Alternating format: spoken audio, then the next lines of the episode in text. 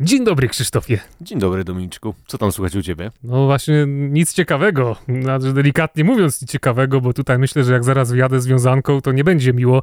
Ale z takich miłych rzeczy, no oczywiście chciałem przypomnieć, że FIFA Talks jest dostępne w linku w opisie na Spotify oraz na Kotwicy. FM.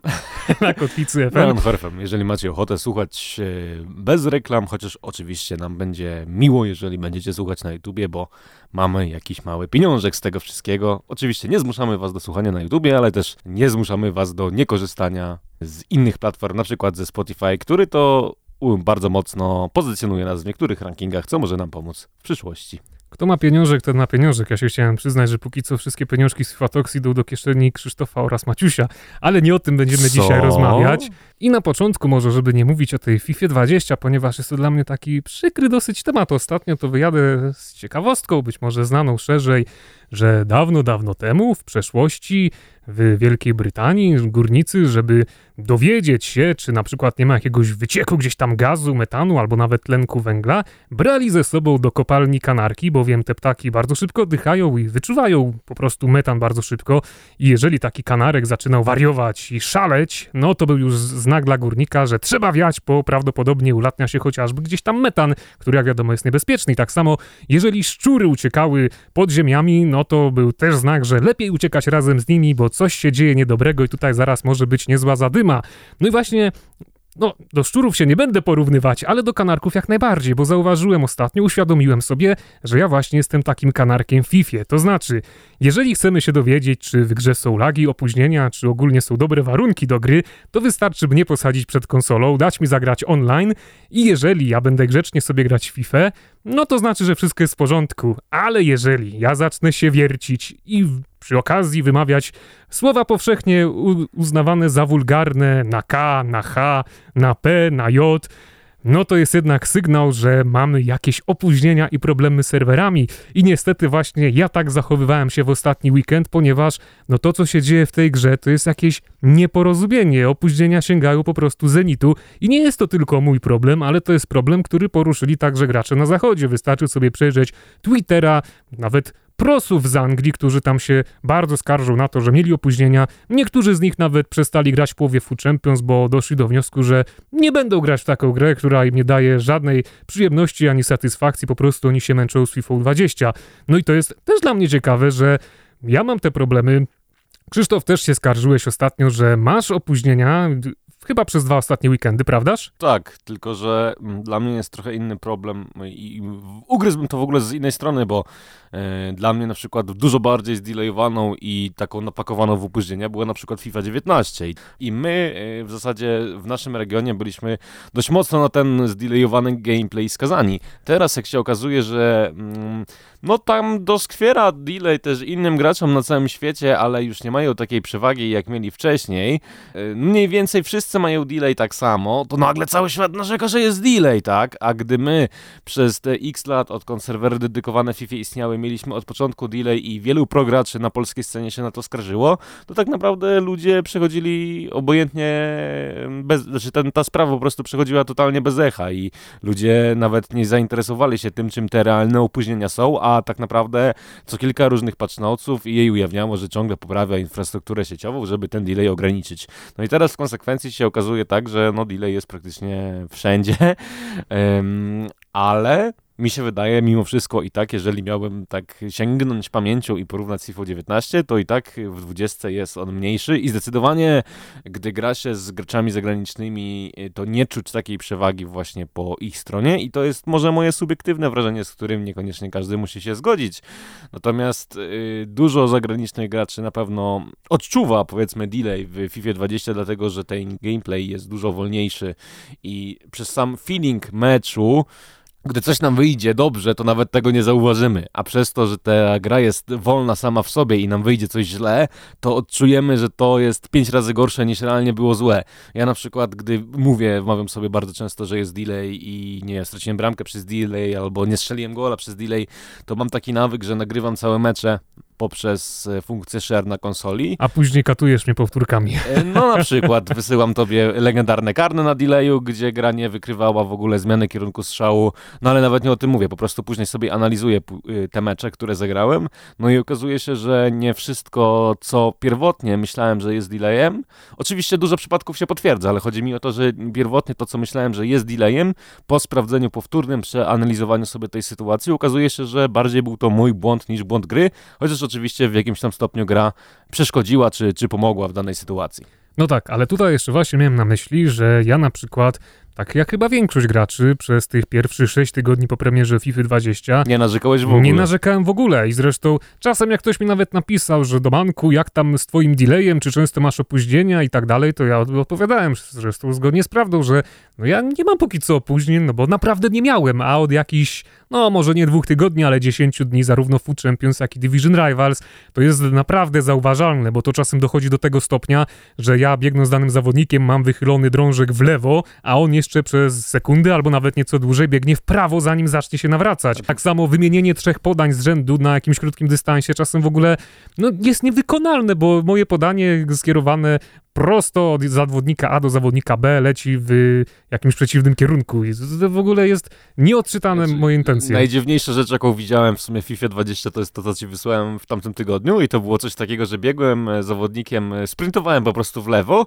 i chciałem zmienić kierunek biegu i mój zawodnik podczas sprintowania zatrzymał się w miejscu, tak jakbym nacisnął L2, zrobił sobie małe kółeczko i nagle odzyskałem nad nim panowanie i mogłem coś z nim zrobić. I co ciekawe, bardzo podobna sytuacja zdarzyła mi się później w obronie, bo e, sterowałem Rafaelem Varanem, który jest bardzo wylewogenny, że tak powiem, i podatny na... Piękne określenie.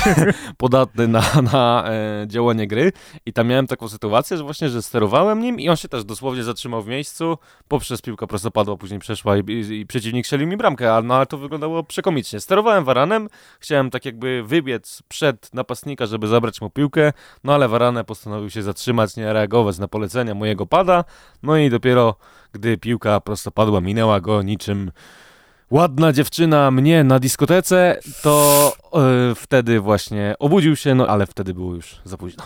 W każdym razie, już pomijając te przykłady tych wylewów i delayu, bo ich naprawdę można by podać sporo, no to przede wszystkim też mnie interesuje to, że za granicą można znaleźć ostatnio naprawdę sporo wpisów na ten temat, a w Polsce, nawet na rzeźnikach kartomanii u nas, nikt ostatnio się wcale nie skarżył. No przecież Polacy, którzy tak lubią narzekać, a tutaj kompletna cisza. Dopiero dwa dni temu zadałem pytanie na grupie, jak oceniacie FIFA 20 po tych dwóch miesiącach gry i tam pojawiły się jakieś komentarze, że jest no, delay. teraz to 6 na 10, bo ostatnio mam tam spory delay gdzieś od tygodnia i tak dalej, i tak dalej. No ale poza tym jest ogólnie cisza i ja na przykład też nie jestem graczem, który lubi narzekać na delay, ani ja w ogóle nie lubię, nie lubię za bardzo się usprawiedliwiać. Jeżeli coś mi nie wyjdzie w grze i nawet dojdzie do wylewu, to ja zawsze staram się sprawdzić, dlaczego doszło do wylewu, tak jakby stawiając siebie w roli winnego, bo po prostu wychodzę z założenia, że nawet jak stracę jakąś dziwną bramkę, to nie straciłbym jej, jeśli tam na przykład chwilę wcześniej zachowałbym się lepiej w jakiejś innej sytuacji, nie straciłbym piłki, więc ja zawsze stoję w takiej roli,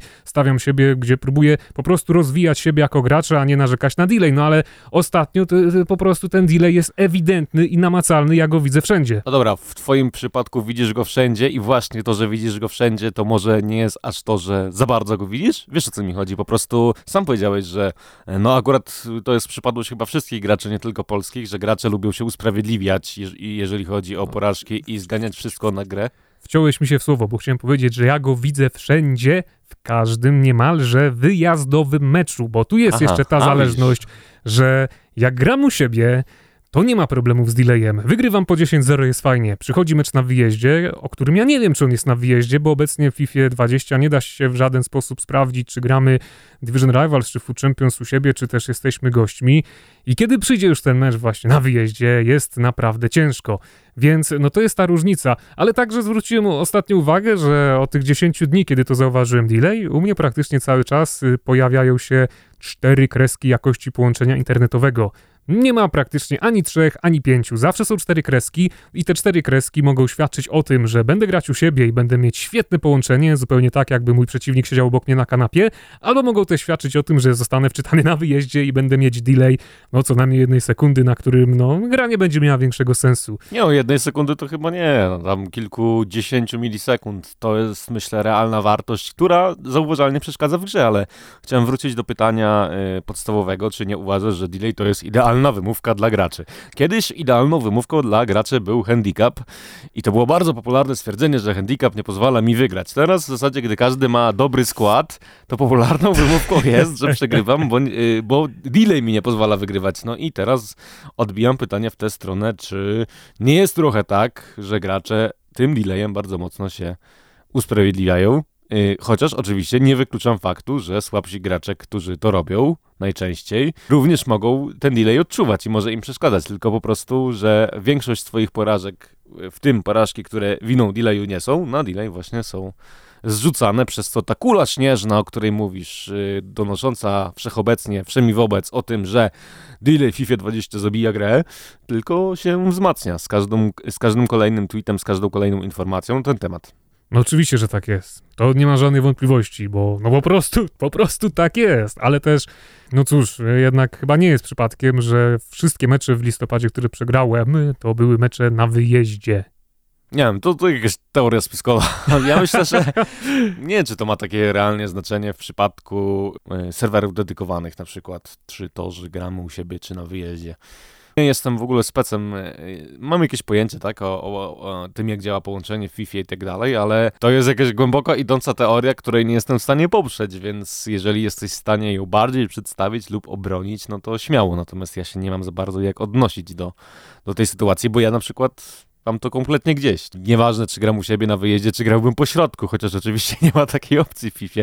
Podsumowując ten wywód taki długi, e, nie ma to chyba większego znaczenia.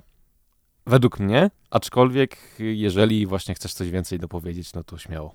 No właśnie, nie mogę nic więcej dopowiedzieć, bo tak naprawdę to jest taki pierwszy raz od FIFA 17, kiedy ja naprawdę zacząłem się martwić tym, co się dzieje z połączeniem internetowym w meczach y, FIFA, bo i 18, i 19 praktycznie wszystkie mecze ja pamiętam jako bardzo płynne i naprawdę nie narzekałem raczej na serwery, ani sobie tego nie przypominam. Może tam się trafił jakiś jeden taki rodzynek, gdzie wczytało mi jakiegoś rywala z drugiego końca świata i grało się ciężko, ale tak poza tym to dla mnie ten temat y, serwerów i jakości połączenia internetowego w FIFA ogólnie powoli się zamykał, bo w porównaniu do tego, co jeszcze mieliśmy w FIFA 15 albo 16, albo no już o 14 nie mówiąc, no to wydaje mi się, że 19 już chodziła naprawdę dobrze. To nie było idealne, ale było bardzo posunięte do przodu względem przeszłości, czyż nie? A mnie zastanawia po prostu, jak to jest możliwe, że taka duża gra, e, taka potężna firma, taka korporacja, która ma e, no, miliardy e, dolarów na swoim koncie, nie jest w stanie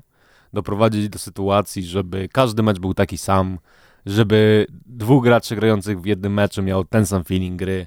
No w takich grach jak na przykład właśnie League of Legends, gdzie tych postaci jest 10, gdzie ta gra jest bardzo szybka, dynamiczna i, i to ma znaczenie, że nie wiem, animacja się wczyta w odpowiedniej sekundzie, gracze nie odczuwają czegoś takiego, a w FIFA, gdzie no tak naprawdę piłka jest okrągła, a bramki są dwie, jest problem nie do przybicia przez wiele lat. I to jest chyba dla mnie mm, największe pytanie, czy to są zmiany, które mają nam coś dobrego wprowadzić, czy to są po prostu takie zmiany, które mają e, te głosy, o których mówiłeś na początku tej dyskusji na temat delayu, tak głaskać, trochę pogładzić po głowie i powiedzieć, no spokojnie, spokojnie, my tutaj naprawiamy, będzie gitara, tam w FIFA 21 delayu nie będzie, dajmy na to, bo Delay jak był, tak jest. Każdy progracz o tym powie, że no niektóre, niektóre mecze po prostu chodzą fatalnie i dla mnie najgorsza jest właśnie sytuacja, chyba ze wszystkich meczy, gdzie dwóch graczy w jednym spotkaniu, na przykład Food Champions, ma totalnie inny feeling gry i to jest chyba najbardziej niesamowite, jak się okazuje, że jakiś jeden zawodnik okazuje się najsilniejszy, najszybszy, w ogóle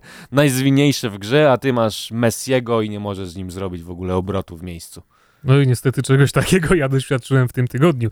Natomiast no, dla mnie jest jeszcze właśnie tym bardziej zaskakujące, że po premierze, w okolicach premiery FIFA 20 mi się grało naprawdę dobrze. Jak mówiłem, ja się nigdy nie skarżyłem jeszcze do tej pory w tej grze na lagi czy opóźnienia, a później i ogłosiło, że teraz będą rywale wczytywani bardziej z naszej okolicy, bo było coś takiego, pamiętasz, że będziemy bardziej lokalnie rozgrywać jakby mecze i nie będziesz takiej akcji, że ciebie, ciebie wczyta do meczu, w którym dostaniesz gościa z Madagaskaru czy coś takiego, bo chyba miałeś przypadki, gdzie z tak odległymi zawodnikami grałeś. W każdym razie, no ja przede wszystkim mam nadzieję, że teraz jednorazowo pierwszy raz przy FIFA 20 zdenerwowałem się na serwery, na to ja na jakość połączenia internetowego. Zdenerwowałem się tym bardziej, bo ja jako członek ekskluzywnego EA Game Changers po każdym meczu przez bardzo długi okres miałem ostatnio ankiety, w których mogłem się wypowiedzieć na temat jakości połączenia internetowego i jakości gry, więc nawet jeżeli miałem mecz z jakością na cztery kreski albo pięć i były w nim opóźnienia, to ja mogłem dokładnie wskazać, że proszę tutaj sprawdzić, co było nie tak,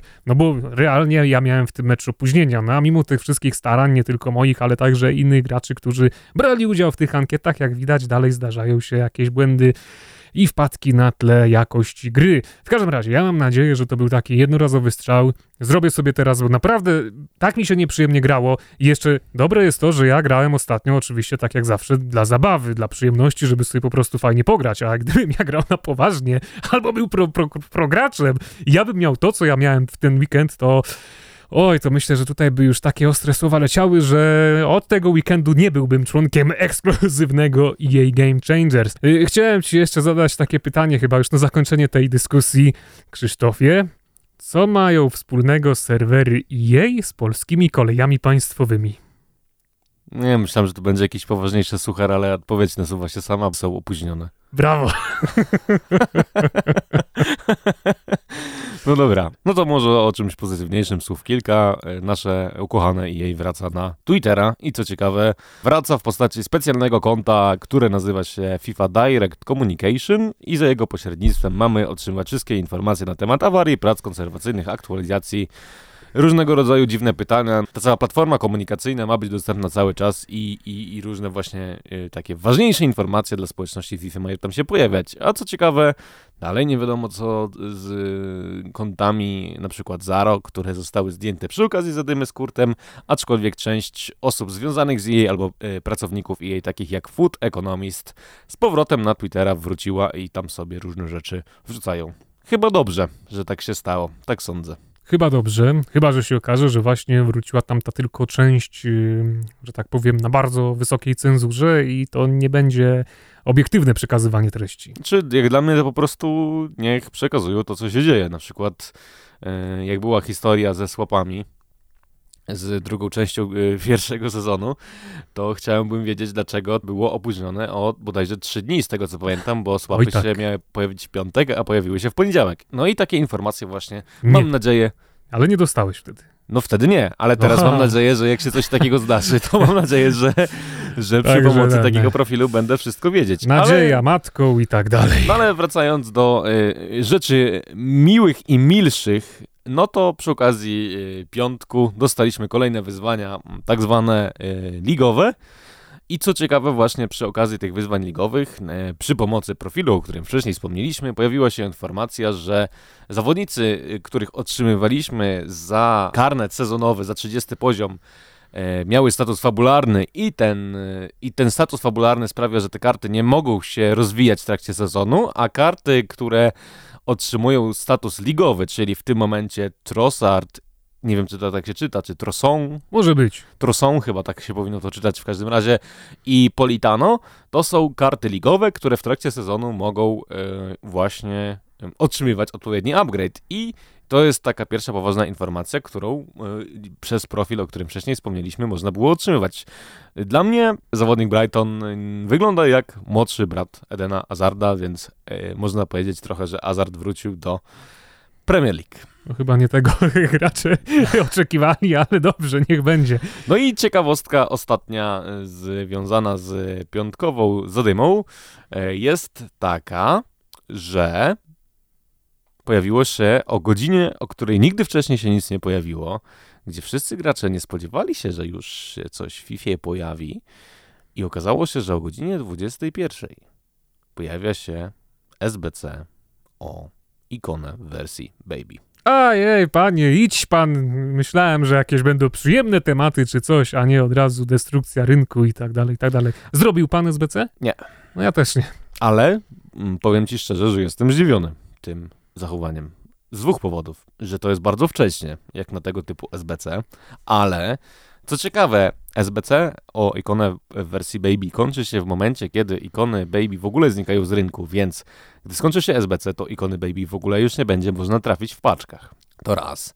A dwa, że yy, jej bardzo dobrze sobie radzi z kontrolowaniem rynku w tym roku. Wydaje mi się, że duża jest rola właśnie e, różnych handlarzy z Twittera, którzy nawiązali współpracę, bo na przykład zbliża się event. Słuchajcie tego w czwartek, więc Black Friday będzie jutro i w związku z tym eventem i jej systematycznie od kilku tygodni podbija każdy z segmentów kart do tego stopnia, żeby a. graczom się chciało otwierać paczki, a dwa, żeby w większości SBC nie dało się zrobić tanio, co w konsekwencji będzie kazało otworzyć graczom paczki. No bo tak, rynek 8.3 jest już podbity od jakiegoś czasu, rynek 8.4 też, 8.5 też, no i tym segmentem, tą, tym wyzwaniem o ikonę w wersji Baby i jej automatycznie podbiło wysokie overale, które to stały na bardzo niskim poziomie i jeżeli ktoś miał zainwestowane monety właśnie w oblaków na przykład i tak dalej, to zarobił krocie po wyjściu tego SBC. I nawet najśmieszniejsze było, że początkowo cena tego wyzwania to było 450 tysięcy monet, a już następnego dnia to było bodajże 650 tysięcy. Zgadza. Czyli mniej więcej macie tą różnicę, o której te konkretne karty zostały podbite. I chciałem Cię zapytać, co o tym wszystkim sądzisz? To jest po prostu coś, czego chyba wszyscy się spodziewaliśmy, no bo to nie jest żadna niespodzianka, że prędzej czy później pojawi się takie SBC, które po prostu rozniesie ten rynek i które podbije ceny takich kart, jak wspomniałeś, jak oblak. I myślę, że no to było do przewidzenia i każdy już wiedział, że może się czegoś takiego spodziewać. Natomiast właśnie, tak jak też mówiłeś, no dziwne jest, że tak szybko wyszła ta, e, to SBC o paczkę z ikoną wersji Baby i też y, niepokojące jest dla mnie to, że tak jak wspomniałeś, y, za chwilę wraz z, ze zniknięciem tego SBC nie będą trafiać się już ikony wersji Baby. Na no, przykład Essien, który wygląda fenomenalnie. Albo nawet Baby Viera, albo nawet Huli, no bo taki Viera 86, no to wiadomo, że on no, przydałby się w niejednym składzie i, i, do końca gry. Znaczy dużo jest w ogóle Sporo jest kart Baby, które oczywiście, są Oczywiście, że tak. I w tym momencie też nie jestem przekonany, czy ich ceny będą tak szybko spadać, czy przez to, że nie będą one się trafiać już w paczkach żadnych, no czy jednak to troszeczkę się nie zatrzyma albo nie pójdzie w drugą stronę, więc ten rynek ikon wygląda bardzo niepokojąco. A powiedz mi jeszcze, jak będzie wyglądała sytuacja, czy wiadomo coś, bo nie czytałem, ze średnimi ikonami, kiedy one przestaną się trafiać? Jak wyjdą Prime już, to y, ikony średnie będą jeszcze dostępne przez jakiś tam czas, chyba miesiąc czy półtorej miesiąca, jakoś tak, że to się przeniknie. Potem pewnie wyjdzie segmentami. SBC o średnią ikonę i wraz z zakończeniem SBC. Pewnie tak będzie. No, znikną ikony. Więc mhm. ja myślę, że ogólnie drugi sezon swapów, icon swaps jaki będzie, będzie się dotyczył już raczej chyba e, głównie ikon właśnie w wersji średniej i wyższych, bo no chyba, że dostaniemy na przykład takiego SIN-a za, nie wiem, 12 Chociaż czy 11 z drugiej strony, tak jak teraz mieliśmy w pierwszym sezonie Prime, jak y, Roy Keane, no to tak samo możemy no, mieć w drugim nie, sezonie. Ale chodzi mi o... Oni tak trochę wycelowali, bo te Prime, które były w tym zestawieniu, to one tak naprawdę jakby były teraz na rynku, to by kosztowały tyle, co te najbardziej grywalne wersje Baby. I, I, po prostu to będzie tak samo wycelowane. Myślę, że tam jest naprawdę jakaś osoba, która bardzo mądrze w tych kwestiach doradza, z punktu widzenia biznesowego oczywiście. Chodzi no niestety. To, to, że dla, dla korporacji dobrze podpowiada, jak ma działać z tym rynkiem i z tymi różnymi wyzwaniami, bo no nie chcąc może chwalić, ale to naprawdę jak ja bym był korporacją, to zrobiłbym dokładnie tak samo jak Electronic Arts i, i nie wiem, czy to jest pochwała, czy to jest nagana po prostu, ale myślę, że, że na tym możemy zakończyć ten temat. Y, trochę bardziej kontrowersyjny, czy nie? Nie wiem, jak myślisz? No, niestety ja mam identyczne uczucia jak ty. Jak kiedyś wziąłem w, tak, w takie zestawienie sobie wypisałem wszystkich najgorszych rzeczy, które EA robi nam graczom. Po prostu tych rzeczy, za które my ich nienawidzimy. I zrobiłbyś dokładnie tak samo. To ja jeszcze tam dopisałem wiele gorszych gorszych rzeczy po prostu, żeby tylko hajs z samego siebie jako gracza wycisnąć, więc no cóż, no to, to ma po prostu dwie strony. Jeszcze jedno mi powiedz, czy spodziewasz się w tym roku, że kiedy wyjdą ikony Optimus, już te najlepsze z najlepszych, czy będziemy mieli po prostu wszystkie ikony w tej wersji, czy tak jak rok temu, niektóre z nich się nie pojawią? Ja myślę, że chyba będą wszystkie w tym roku, bo e, jak wiadomo będą. E, po prostu w tamtym roku te, e, czwarta wersja ikon to było takie totalne zaskoczenie nawet dla, dla samego EA i później w konsekwencji e, te najlepsze karty jak Ronaldinho czy Ronaldo Nazario nawet nie otrzymały SBC. A w tym roku, jak wiadomo, to, że one będą, są od początku zapowiedziane, bo nawet na grafikach przedstawiających te nowe ikony była czwarta karta z wielkim znakiem zapytania. No i teraz e, wracając do takiej podstawowej myśli, w tamtym roku również było planowane, że wszystkie te karty pojawią się w grze z tego powodu, że zdjęcia były po prostu w bazie. Tak, ale nawet gdzieś tam pojawił się u kogoś e, George Haji Optimus, którego przecież nie było, nie było ani w, w paczkach, ani w SBC. No tak. I, I, w tym roku wydaje mi się, że będzie to tak poprowadzone, żeby to miało ręce i nogi od początku do końca, chociaż wydaje mi się, że to będzie już taki jakiś późny, późny lato, żeby nie mieć takiego ogromnego, destrukcyjnego wpływu na samą grę, tylko że w momencie, kiedy będą wypasione karty y, TOC, różnego rodzaju, to żeby ikony, które straciły, stracą na, w tym momencie swoją unikalność, żeby poprzez tą y, najwyższą wersję po prostu były w stanie z tymi y, uber dopasionymi tocami konkurować. A teraz wracając do tematów bardziej przyziemnych i najbliższych nam, co ciekawe, po raz pierwszy w historii karty jednorazowe, karty stylu gry takie jak Cieni Myśliwy, zostały, ich cena została podniesiona do 25 tysięcy monet. I to są takie pierwsze karty w ogóle w historii FIFA od początku jej istnienia. E, I jak się okazało, Początkowo karty cień nawet za 25 tysięcy nie dało się kupić, później ta cena systematycznie spadała, no i teraz ustabilizowała się na pograniczu 7 do 9 tysięcy, co pokazuje, że E, te karty są bardzo pożądane na rynku. No i czy taką sytuację możemy chwalić, czy ganić? Bo ja na przykład, e, wszyscy narzekali, że cienie nie dało się wszystkim kupić za 5000 monet, a mi kupienie cienia zawsze zajmowało maksymalnie minutę snajpienia na rynku. I teraz poprzez tą wysoką cenę, no raczej nie kwapię się do kupowania tego cienia, mimo że to jest raptem 2-3 tysiące różnicy. Dla mnie też lepsza była pierwsza opcja, bo tak jak wspomniałeś, ja również to znaczy przede wszystkim tyle paczek zawsze otwierałem, że ten cień gdzieś się u mnie w klubie znalazł, ale jak już była potrzeba zakupu, to tak jak mówiłeś, maksymalnie minuta i to się dało wysnapić za 5000, czasem się udawało taniej, czasem ktoś za 3,5 wystawił i tak dalej, i tak dalej. Natomiast y, podstawowe tutaj kryterium jest takie, że gracze faktycznie od lat narzekają, że cień jest za 5000 na rynku, ma tak niskie widełki i po prostu trzeba go snajpić. I to jest złe, bo EA przez 3 lata nie potrafi podnieść widełek i EA jest złe z tego powodu, bo po prostu nawet nie wie, co się w grze dzieje. A teraz nagle i wysłuchało graczy, podniosło widełki, możemy kupić styl gry cień po prostu w wyższej cenie z podniesionymi widełkami i jej jest złe, i jej jest złe, bo tak się stało. No, po prostu myślę, że to jest niekonsekwencja graczy, no ale no dla mnie, no co, co ja mogę powiedzieć? Wydaje mi się, że to jest i tak dobrze, bo po prostu karty pojawiły się na rynku, a też a to nie jest... 5 czy 7 tysięcy to nie jest duża różnica. Taki styl gry cień, przecież wiadomo, że nie będziemy go wpychać jakiejś taniej karcie, która pojawiła się u nas w klubie na chwilę, tylko to już będzie dla naszych najlepszych zawodników, których będziemy mieć na stałe, więc dopłacenie tam tych 7 tysięcy to nie jest problem. E, a powiedz mi e, taką rzecz, czy nie uważasz, że to jest związane z tym, że jest bardzo niska e, trafialność tych kart w paczkach, że to jest główna przyczyna tak naprawdę tej wysokiej ceny, a nie tego, że były niskie widełki, bo mi się wydaje, że trafialność właśnie kart myśliwych i cieni to jest coś na poziomie żetonu draft. Dlatego ta karta jest tak droga na rynku, a nie dlatego, że jest tak bardzo pożądana, bo wiadomo, dużo graczy bardzo poświęca e, mm, uwagi na te style gry, natomiast e, przekładając je do samej gry, jak mam zawodnika na Jastrzębiu, a jak mam zawodnika na, zawodnika na Myśliwym, to szczerze nie odczułem jakiejś nigdy wielkiej różnicy. Tak samo jak gram zawodnikiem na 8 z grania zamiast grania nim na 10. To jest w ogóle taki problem, który gdzieś kiedyś poruszymy w innej dyskusji na FIFA Talks. Tak, ale jednak ten styl gry cień jest na tyle unikalny, że jest to jedyny styl gry ze wszystkich dostępnych, który podnosi wyżej przyspieszenie od szybkości biegu i tam podnosi naprawdę wysoko, bodajże przyspieszenie 15 punktów, a szybkość biegu 10, przy czym ja nie wierzę do końca, że to aż o tyle punktów podnosi te umiejętności, no ale na pewno, tak jak wspomniałeś, to sprawia, że jest najbardziej wyjątkowym stylem gry, no i właśnie to też sprawia, że jest taki drogi pożądany. Czy, no nie, no nie będziemy o tym mówić. Czy, to, czy te style gry tak działają? Jak, kiedy indziej. Kiedy jak indziej. się mówi, to to jest temat na osobny odcinek. Dwa ostatnie szybkie tematy na dzisiaj. Z okazji Copa Libertadores y, pojawił się Flashback Paulinho, bardzo fajnie wyglądająca karta z dość niską ceną i z fajnymi statystykami. Bardzo żałuję, że jej nie zrobiłem, no i tyle mogę powiedzieć o tej karcie, bo niestety nią nie grałem.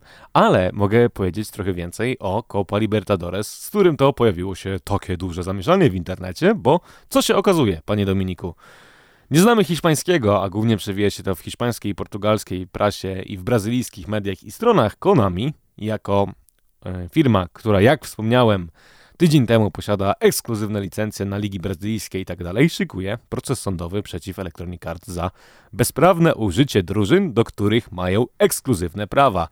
Bo jeden zapis w umowie dotyczący mm, Copa Libertadores mówi, że e, osoba, która ma prawo do tych rozgrywek, ma jednocześnie prawa do przedstawienia wszystkich drużyn w niej występujących, a drugi zapis mówi, że tak nie jest. No i w związku z tym. Czy nie będzie... jest tak tam, że drugi zapis po prostu jest taki, że Konami ma na wyłączność niektóre licencje klubowe? Y, nie wiem jak jest, bo niestety jest to mi obce językowo, a tłumaczę z języka innego niż angielskiej w internecie nie domagają za bardzo i ciężko bliżej przybliżyć ten temat. Natomiast y, dużo więcej można przeczytać o tym na Twitterze, gdzie fani PESA też o tym piszą. I to jest ciekawa, bezprecedensowa sprawa, myślę, nawet na miarę międzynarodową, bo yy, patrząc na to, jak li, skonstruowana była umowa Konami z Juventusem, która doprowadziła do tego, że nawet w takiej grze jak Football Manager e, Juventus był ostatecznie bez, bez licencji i przedstawiony był jako e, zebra, bodajże z tego co pamiętam, to jeżeli tak samo są skonstruowane umowy e, z, z drużynami będącymi przedstawicielami, w tym przypadku Ligi Brazylijskiej i innych właśnie występujących w Copa Libertadores dla Pro Evolution Soccer, to chyba jednak jest tak, że i jej niechcący, chcąc nie chcąc, gdzieś yy, nie znało tych wszystkich kruczków prawnych i mogło się pokusić o, o niedotrzymanie jakiegoś tam prawa, no i możemy mieć bardzo podobną sytuację, jak mieliśmy kiedyś w przypadku yy, ikony, czy wtedy legendy Romario, który najpierw był w grze, a później z niej został usunięty i no jeżeli tak się stanie dziwnym przypadkiem, że Copa Libertadores y, zostało w FIFA zapowiedziane, a później się ostatecznie nie pojawi, to w związku z tą całą zadymą Wcale nie będę tym zaskoczony, aczkolwiek wydaje mi się, że takie batalie sądowe mogą nawet trwać latami i ostatecznie może się skończyć po prostu na jakimś odszkodowaniu. A ile znasz, y, pamiętasz spraw poza Romario, kiedy IE miało jakieś, jakąś wpadkę właśnie na takim tle?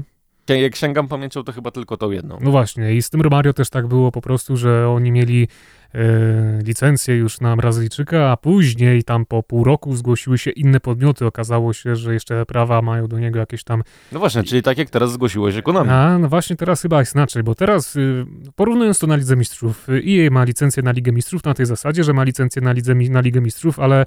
Nie ma na drużyny. Tak, to nie, nie, nie daje im po prostu licencji do żadnej drużyny, ani do Manchesteru, ani do Chelsea, ani do nikogo innego, więc jeżeli Konami by teraz zmiało licencję wszystkich innych innych drużyn, to Liga Mistrzów byłaby tutaj w FIFA samymi po prostu fejkami. A Copa Libertadores jest co innego, bo kiedy oni podpisali sobie umowę na Copa Libertadores, no to od razu zgarnęli licencje na wszystkie drużyny występujące w rozgrywkach. I to jest ten paradoks, bo Konami ma na wyłączność licencje na niektóre kluby, które teraz także są w tej bazie Copa Libertadores. I wiadomo o co chodzi.